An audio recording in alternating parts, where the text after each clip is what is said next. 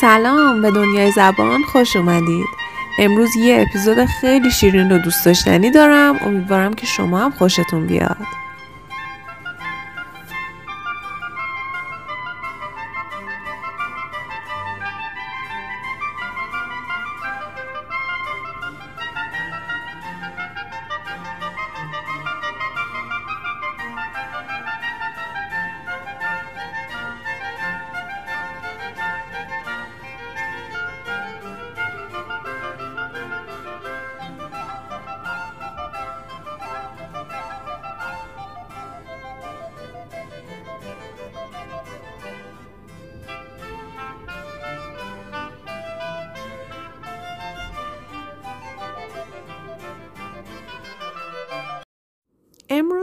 راجع به رول دال نویسنده شاعر نمایشنامه نویس بریتانیایی صحبت بکنیم.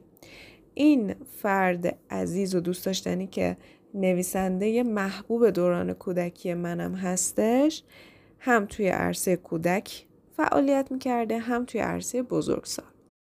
مطمئنم اگر حتی یک بار پا توی کتاب فروشی بزرگ شهر کتاب های مختلف گذاشته باشین قسمت کودک و نوجوانش حتی اگر رد شده باشین هم یه سری کتاب های رنگی که بزرگ نوشته رول دال با یه سری شکل های کارتونی عجیب غریب خیلی خوشگل حتما تا حالا به چشتون خورده.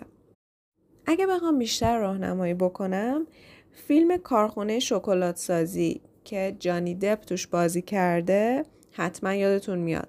نویسنده کارخونه شکلات سازی چارلی رول دال هستش. دیگه چی سال 2016 یه کارتون انیمیشن خیلی قشنگ و معروفه به اسم The BFG که یه قولی بود با یه دختری که اورفن هستش یعنی یتیم بودش. حتما دیدین. یا اگر بچه دارید حتما بچه هاتون دیدن. و یکی دیگه از کتابایی که کتاب محبوب بچگی منم بوده و می‌تونم بگم جز و اولین کتابایی بوده که من توی بچگی خوندم کتاب ماتیلدا هست. از روش فیلمم حتی ساختم. البته که توی هیته بزرگ سالم هم کتاب داره هم شعر داره هم نمایشنامه داره. ولی بیشتر برای کودکان هستش که خیلی معروفه و خیلی در واقع ویل نون هستش. خب امروز قرار توی این اپیزود چی بشنویم؟ یه زندگی نامه خیلی کلی از رول دال میگم. زندگی نامش رو هم به فارسی میگم. هم یه بخشایی رو به انگلیسی وسطاش آماده کردم که اونا رو براتون می‌ذارم. اگر توی ماشین گوش می‌دید که خب لذتش رو ببرید. برای تمرین زبانتون خیلی خوبه.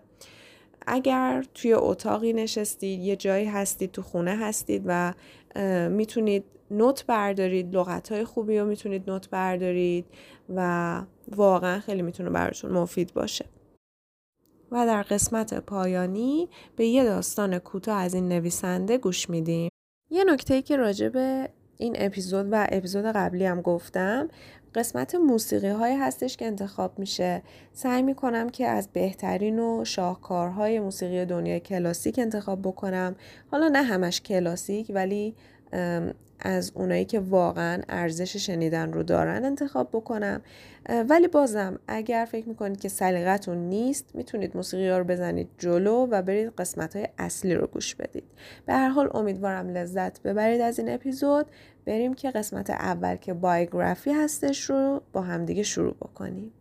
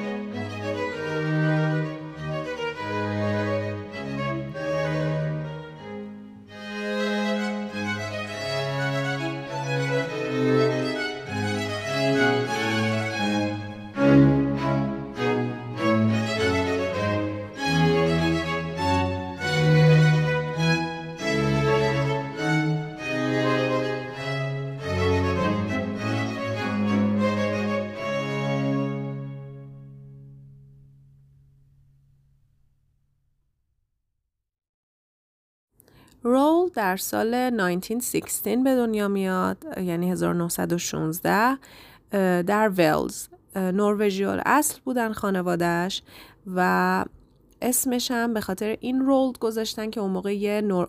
اکسپلورر نروژی خیلی معروف بوده که اولین نروژی بوده که به قطب جنوب در واقع سفر کرده. اسم اونم رولد بوده به این دلیل خانوادهش اسمش رو گذاشتن رولد. سه تا خواهر داشته. یکی از خواهراش رو توی سن سه سالگی از دست میده و پدرش هم چند وقت بعد از اون فوت می‌کنه. مادرش مجبور میشه که اینا رو تنها بزرگ بکنه و, و رولدو به مدرسه کاتولیکا میفرسته. همیشه خیلی شیطون بوده. و خیلی از معلماش حتی نمی‌گفتن که استعداد خاصی داره یا توی نوشتن خیلی برتری داره نسبت به بقیه بچه ها حتی توی یکی از ریپورت ها توی یکی از گزارش هایی که معلمش نوشته توی دفترش بوده که یه استعداد خارق‌العاده داره رول که هر چیزی ازش می‌خوای و دقیقا معنی برعکسش رو برات می‌نویسه. خیلی آدم ورزشکاری بوده. همیشه توی تیمای اسکواش و فایز بوده. فایز مثل اسکواش منتها با گلاوز با دستکش در واقع توپو میزن به جای اینکه از راکت استفاده بکنه. توی مدرسه همیشه فوتبال بازی می‌کرده و بیشتر داستانهایی هم که نوشته توی دوره بزرگسالیش از همون دوران مدرسهش و دوران خاطرات کودکی که داشته. در واقع یه سریا باور دارن که ژانری که رولد می نویسه یه ژانر کمدی سیاه هستش به خاطر اینکه همیشه بزرگسالا رو توی کتاباش یه جورایی بدجنس و زورگو نشون میده. و این نشأت گرفته از دورانیه که توی مدرسه داشته و دورانی که مدارسش عوض می‌کرده تا حالا سه بار مدرسهش رو عوض کرده بوده و از مادرش دور بوده. همیشه برای مادرش نامه مینوشته. یه چیز خیلی جالبی که هست یکی از داستانهای خیلی معروفش The Great Mouse Plot. راجع به همین خاطره که توی دوران کودکیش داشته هستش. با دوستاش توی مدرسه همیشه بعد از مدرسه از جلوی مغازه شکلات فروشی رد می شدن و اونم عاشق شکلات بوده. و همیشه از پشت شیشه نگاه می‌کردن یا می‌رفتن تو خرید می‌کردن از اون مغازه. ولی صاحب اون مغازه یه خانم مسنی بوده که خیلی هم ظاهرا بد اخلاق بوده و اصلا دوستشون نداشته اونا رو و همیشه بهشون می‌گفته که دستتون رو از روی شکلات ها بکشین شما دزدین. میندازمتون بیرون. یه همچین حرفای همیشه بهشون می‌زده. به همین دلیل رول تصمیم می‌گیره که ادب بکنه این خانم مسنو و با دوستاش تصمیم می‌گیرن که یه روزی یه موش مرده وردارن ببرن. وقتی که دارن خرید می‌کنن حواسش رو پرت کنن و بذارن توی یکی از شیشه ها یا توی یکی از جارایی که شکلات رو توش میذاشتن. اونا با هم دیگه این نقششون رو اجرا می‌کنن نقششون هم موفقیت آمیز میشه ولی بعد از اون اون پیرزن میاد مدرسه و شکایت می‌کنه ازشون و حسابی تنبیه میشن خب برای اینکه یکم انگلیسی هم تمرین بکنیم میریم این قسمتی که راجع به خاطرش و مغازه شکلات فروشی بوده به انگلیسی گوش میدیم با هم Dahl wrote about his Llandaff school days in his colorful childhood memoir, Boy. His most vivid memory was of a remarkable adventure that wouldn't be out of place in his own children's books. He even gave it a name The Great Mouse Plot.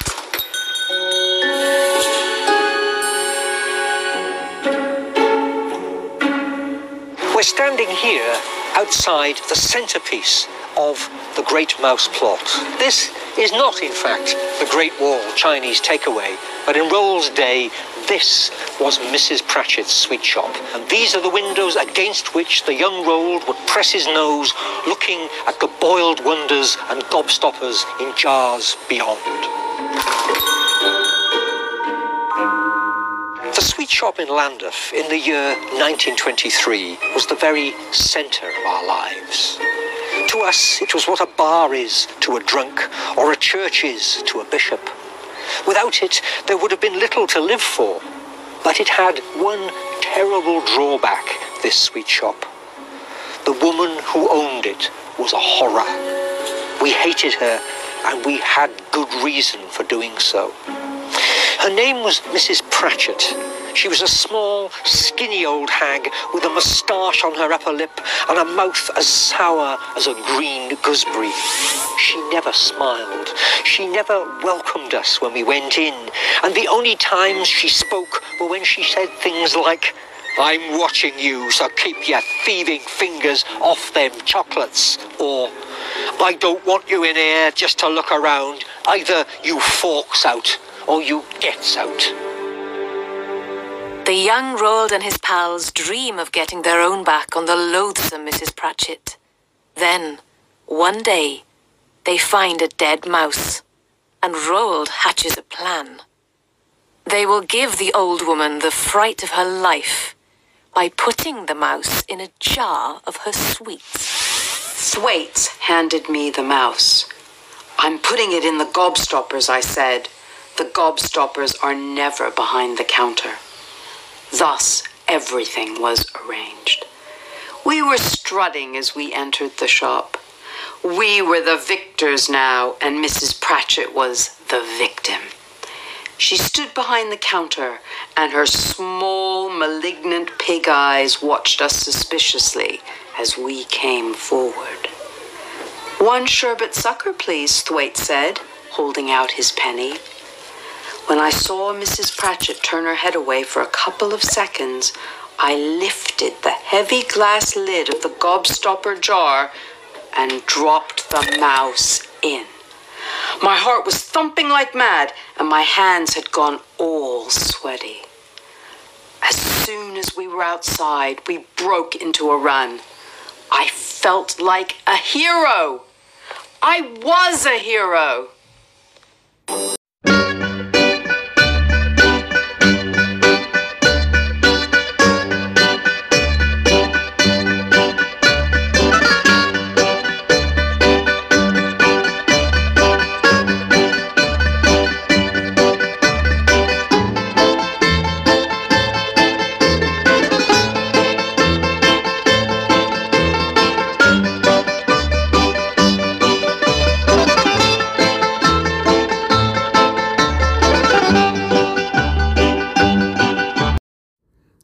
عشقی که رولد به شکلات داشت به همینجا ختم نمی‌شد.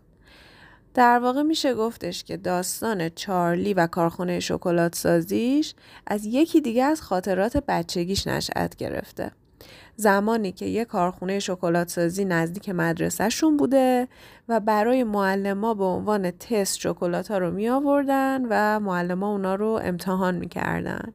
از همون موقع رولد عشق شکلات داشته و این خاطره باعث میشه که بعدا توی دوره بزرگسالی داستان چارلی و کارخونه شکلات سازی رو بنویسه و در واقع تصور بکنه که یه اتفاق جادویی توی اون کارخونه همیشه در حال وقوع بوده. وقتی که بزرگتر میشه برای جنگ جهانی دوم میره و ثبت نام می‌کنه. خلبان میشه. خیلی از معمولیت های مهم رو انجام میده. ولی توی یکی از معمولیت هاش هواپیماش سقوط می‌کنه و حسابی در و داغون میشه. کاملا هواپیما منفجر میشه. خودش لحظه آخر می‌تونه خودش رو بکشه بیرون از هواپیما و بیهوش بشه.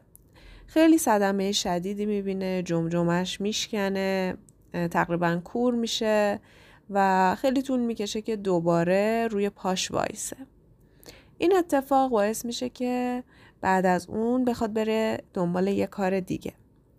با یکی از دوستاش صحبت می‌کنه به واشنگتن میره و اونجا در واقع یه جورایی کار دفتری پیدا می‌کنه ولی بازم مربوط به همون نیروی هوایی هستش که برای کشور انگلیس کار می‌کنه ولی توی آمریکا کار می‌کنه در واقع.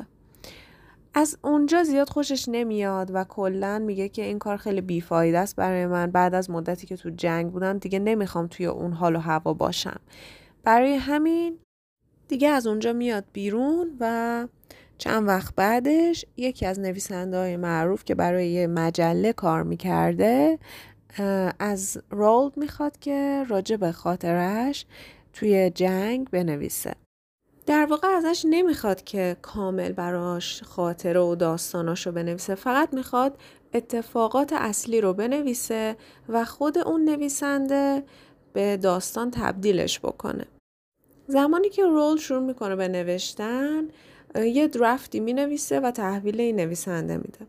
وقتی نویسنده شروع می‌کنه به خوندن متوجه میشه که انقدر قشنگ نوشته شده که اصلا احتیاجی نیستش که این بخواد به داستان تبدیلش بکنه. پس در واقع همون نسخه اصلی که رولد نوشته بوده رو میده برای چاپ.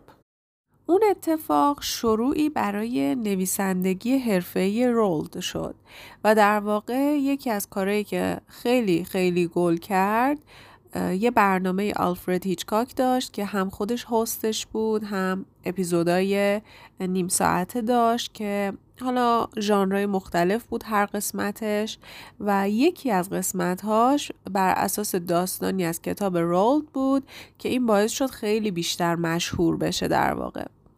بقیهش هم که فیلم های متفاوتی بود که از روی کتاباش ساخته بودن که بهتون گفتم و مطمئنم که شما حداقل یکیشون رو تا حالا دیدین. در همین حین که داشت به شهرتش اضافه می‌شد با یه بازیگر معروف به اسم پاتریشیا ازدواج می‌کنه و این ازدواج سی سال هم طول می‌کشه صاحب پنج تا بچه میشن. ولی متاسفانه بعد از اون رولد با یه بازیگر دیگه ازدواج می‌کنه به اسم فیلیسیتی که یازده سال باهاش رابطه داشته و مجبور میشه که از پاتریشیا طلاق بگیره.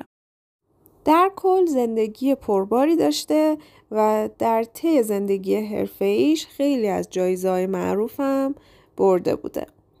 در سال 1990 توی سن 74 سالگی بر اثر یه بیماری نادر از دنیا میره و خیلی از آثارش که شورت استوری هایی بودن که نوشته بوده بعد از مرگش چاپ میشه. خب اینم از زندگی نامه رولد دالف نویسنده مشهور بریتانیایی که امیدوارم دوستش داشته باشین. میریم توی قسمت بعدی یکی از داستانهای کوتاهش رو با همدیگه گوش میدیم.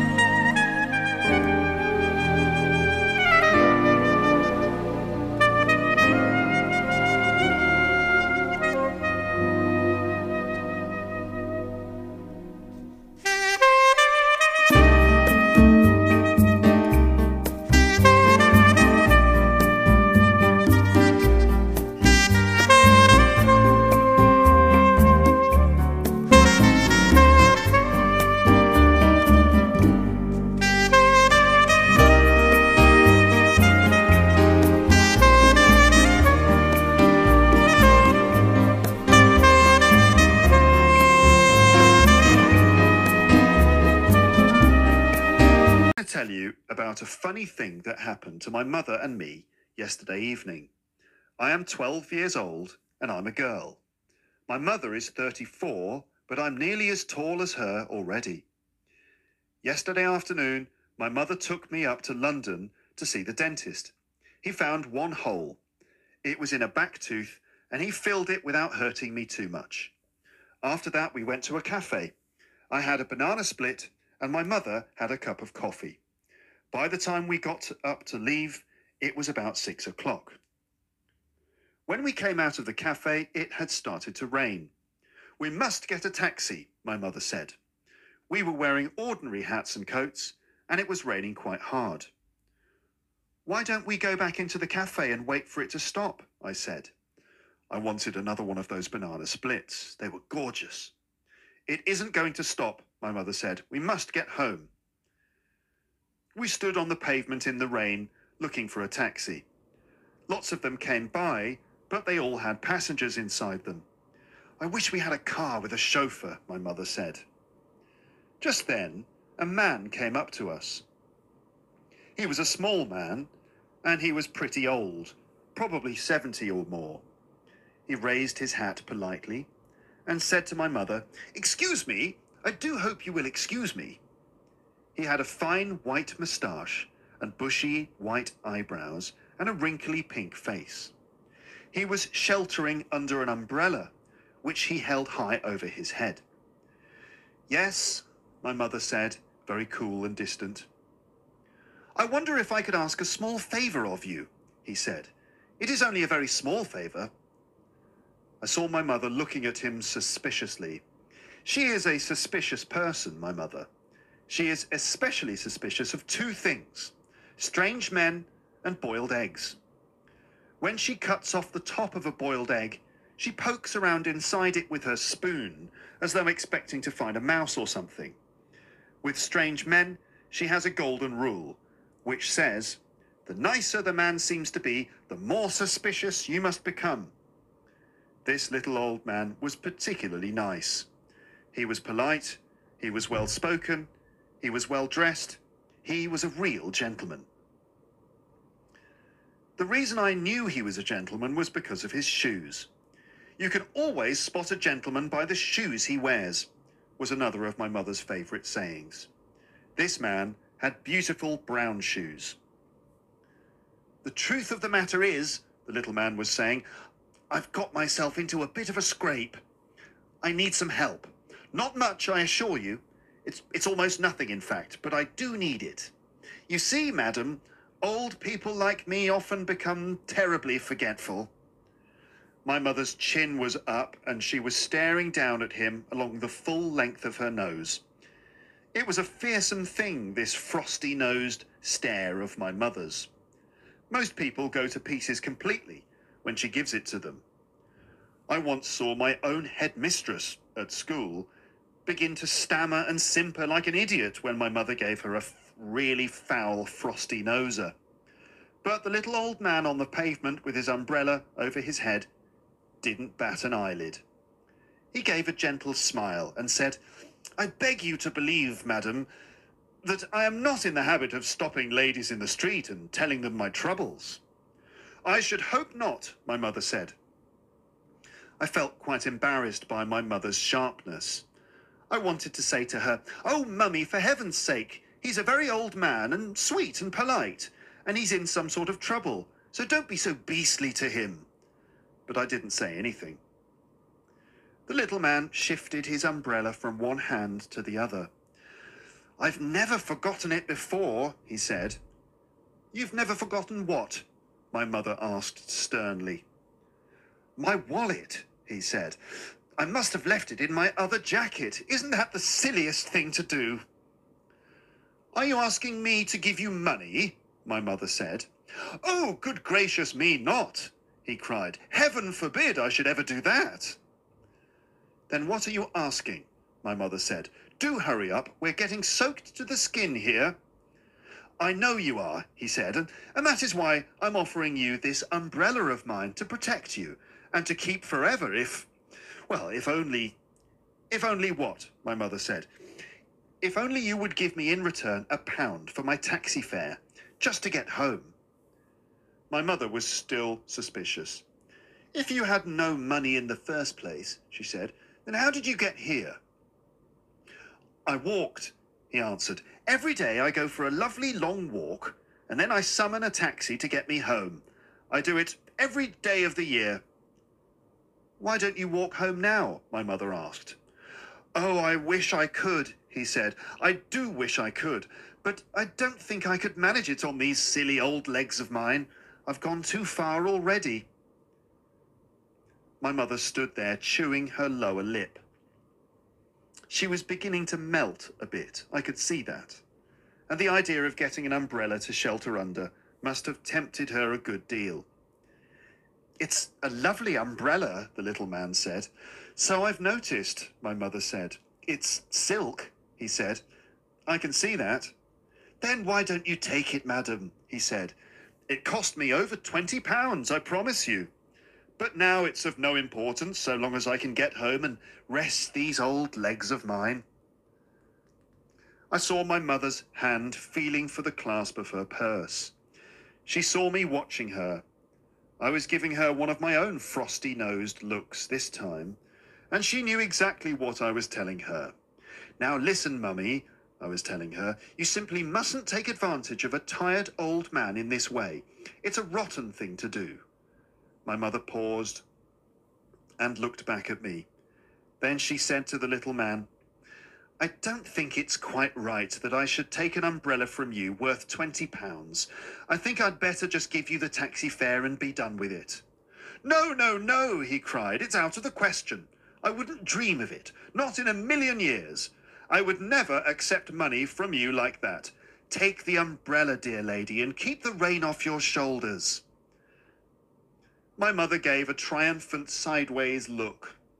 There you are, she was telling me. You're wrong. He wants me to have it. She fished into her purse and took out a pound note.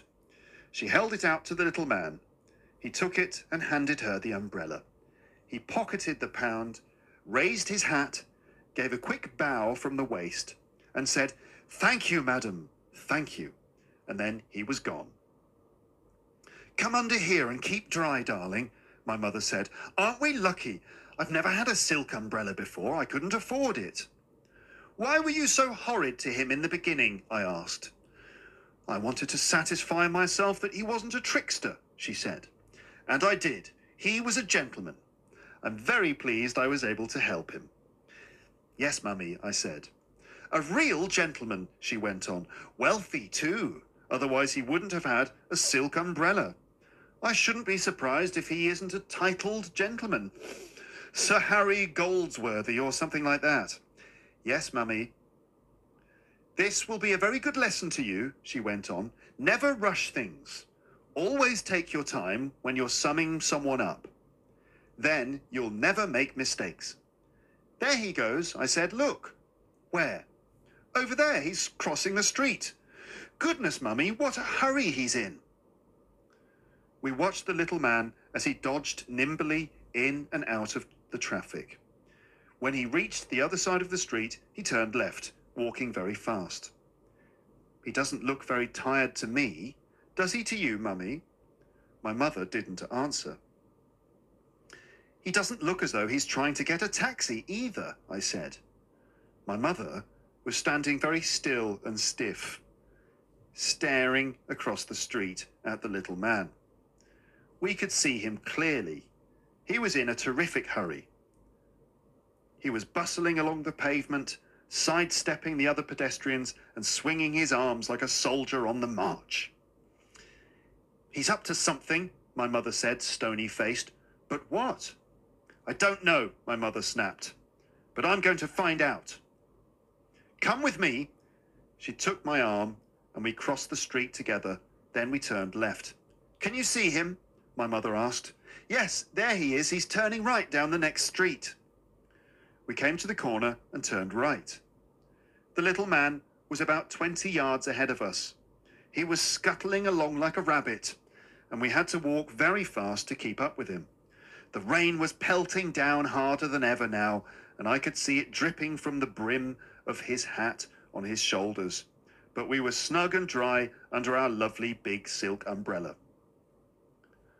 What is he up to? My mother said. What if he turns round and sees us? I asked. I don't care if he does, my mother said. He lied to us.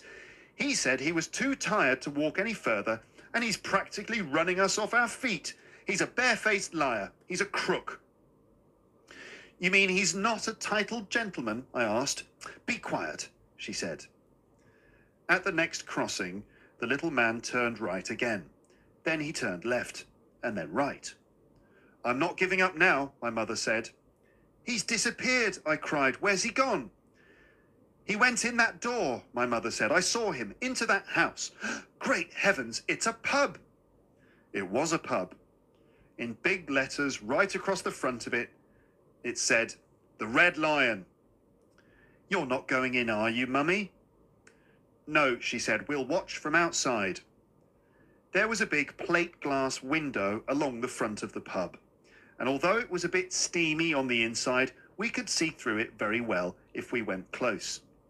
We stood huddled together outside the pub window. I was clutching my mother's arm. The big raindrops were making a loud noise on our umbrella. There he is, I said, over there. The room we were looking into was full of people and cigarette smoke, and our little man was in the middle of it all. He was now without his hat and coat, and he was edging his way through the crowd towards the bar. When he reached it, he placed both hands on the bar itself and spoke to the barman. I saw his lips moving as he gave his order. The barman turned away from him for a few seconds and came back with a smallish tumbler filled to the brim with light brown liquid. The little man placed a pound note on the counter. That's my pound, my mother hissed. By golly, he's got a nerve. What's in the glass? I asked. Whiskey, my mother said. Neat whiskey. The barman didn't give him any change from the pound. That must be a treble whiskey, my mummy said. What's a treble? Three times the normal measure, she answered. The little man picked up the glass and put it to his lips. He tilted it gently. Then he tilted it higher and higher, and very soon all the whiskey had disappeared down his throat in one long pour. That's a jolly expensive drink, I said. It's ridiculous, my mummy said. Fancy paying a pound for something to swallow in one go. It cost him more than a pound, I said. It cost him a twenty pound silk umbrella. So it did, my mother said. He must be mad. The little man was standing by the bar with the empty glass in his hand. He was smiling now, and a sort of golden glow of pleasure was spreading over his round pink face. I saw his tongue come out to lick the white moustache, as though searching for one last drop of that precious whisky. Slowly he turned away from the bar and edged his way back through the crowd to where his hat and coat were hanging. He put on his hat, he put on his coat. Then, in a manner so superbly cool and casual that you hardly noticed anything at all, he lifted from the coat rack one of the many wet umbrellas hanging there, and off he went. Did you see that? My mother shrieked. Did you see what he did? Shh, I whispered, he's coming out. We lowered our umbrella to hide our faces and looked out from under it. Out he came, but he never looked in our direction. He opened his new umbrella over his head and scurried off down the road the way he'd come. So that's his little game, my mother said. Neat, I said, super. We followed him back to the main street where we had first met him, and we watched him as he proceeded with no trouble at all, to exchange his new umbrella for another pound note. This time it was with a tall, thin fellow who didn't even have a coat or hat. And as soon as the transaction was completed, our little man trotted off down the street and was lost in the crowd. But this time he went in the opposite direction. You see how clever he is, my mother said. He never goes to the same pub twice. He could go on doing this all night, I said. Yes, my mother said, of course. But I'll bet he prays like mad for rainy days.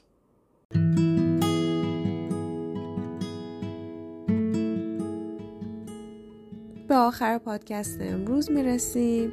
امیدوارم که لذت برده باشید. یادتون نره که توی هر سنی که هستید می‌تونید از آثار رولد لذت ببرید. رولد همیشه به ایمجینیشن به خیال پردازی و مجیک باور داشت و می‌گفت مجیک برای کسایی که بهش باور دارن و ایمان دارن اتفاق میافته.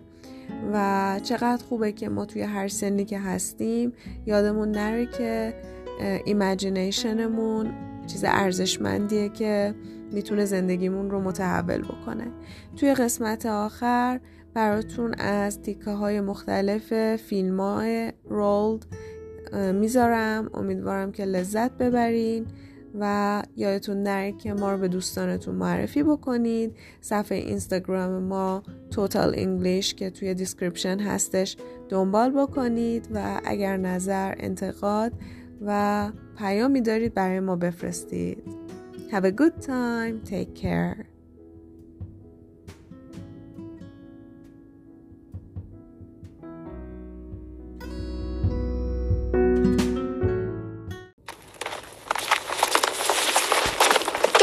You know our names? Can't imagine how it would matter. Come quickly. Far too much to see.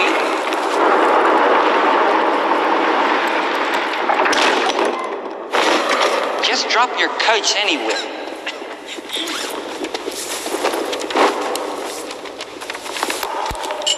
Mr. Wonka, sure is toasty in here. What?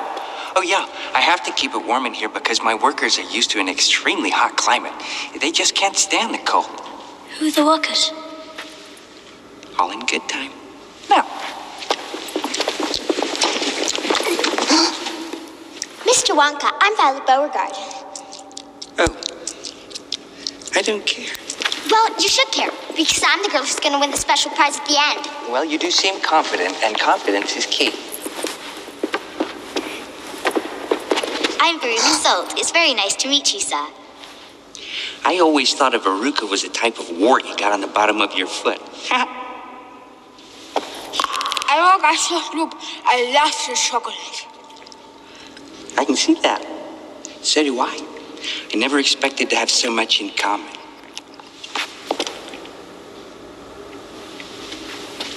You. You're Mike Teavee. You're the little devil who cracked the system. And you. Well, you're just lucky to be here, aren't you? And the rest of you must be their.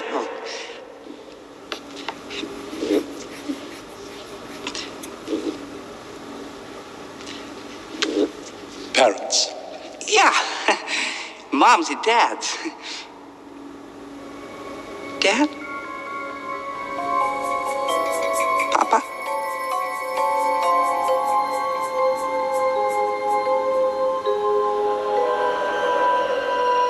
Okay, then.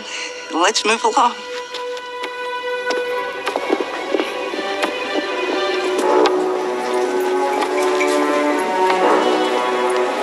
Is it just me, or does Wonka seem a few quarters short of a buck? I'm sorry, I don't speak American. Would you like some chocolate? Sure. Then you should have brought some. Let's be friends. Best friends.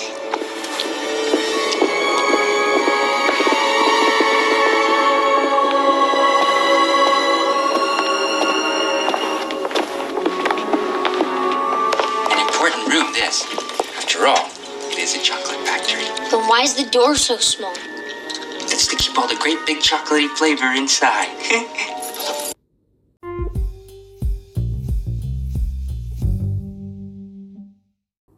Any packages come today? Mm-mm. Where'd all this come from? Library. The library? You've never set foot in a library. You're only four years old. Six and a half. You're four. Six and a half. If you were six and a half, you'd be in school already. I want to be in school. I told you I was supposed to start school in September. You wouldn't listen. Get up. Get up. Get out here. Give me that book. Dearest Pie, how old is Matilda? Four. I'm six and a half, Mommy. Five then. I was six in August. You're a liar. I want to go to school. School. Out of the question. Who would be here to sign for the packages? We can't leave valuable packages sitting out on the doorstep. Now go watch TV like a good kid. You know, sometimes I think there's something wrong with that girl. Hmm. Tell me about it. Hey, dip face. Have a marshmallow. Have another marshmallow, dip face. Dip face.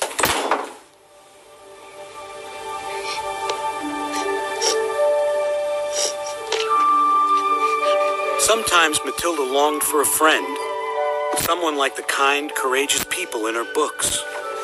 It occurred to her that, like talking dragons and princesses with hair long enough to climb, such people might exist only in storybooks. But Matilda was about to discover that she could be her own friend, that she had a kind of strength she wasn't even aware of. I'm great. I'm incredible. Michael, pencil and paper in the kitchen. Oh, We sell some cars today, honey, did we? Does that mean I can get that new TV? Yeah, son. One day you're gonna have to earn your own living. It's time you learn the family business. Sit down. Write this down. All right. The first car your brilliant father sold cost $320. I sold it for $1,158. The second one cost $512.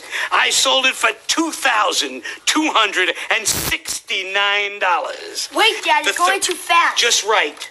The third cost $68. I sold it for $999.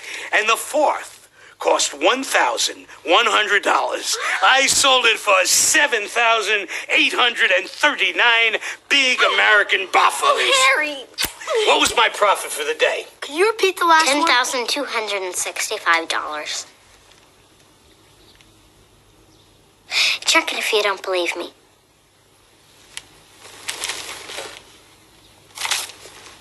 You're a little cheat. You saw the paper. From all the way over here? Are you being smart with me? If you're being smart with me, young lady, you're going to be punished Punished for being smart? For being a smart aleck. When a person is bad, that person has to be taught a lesson. Person? Get up. Get up.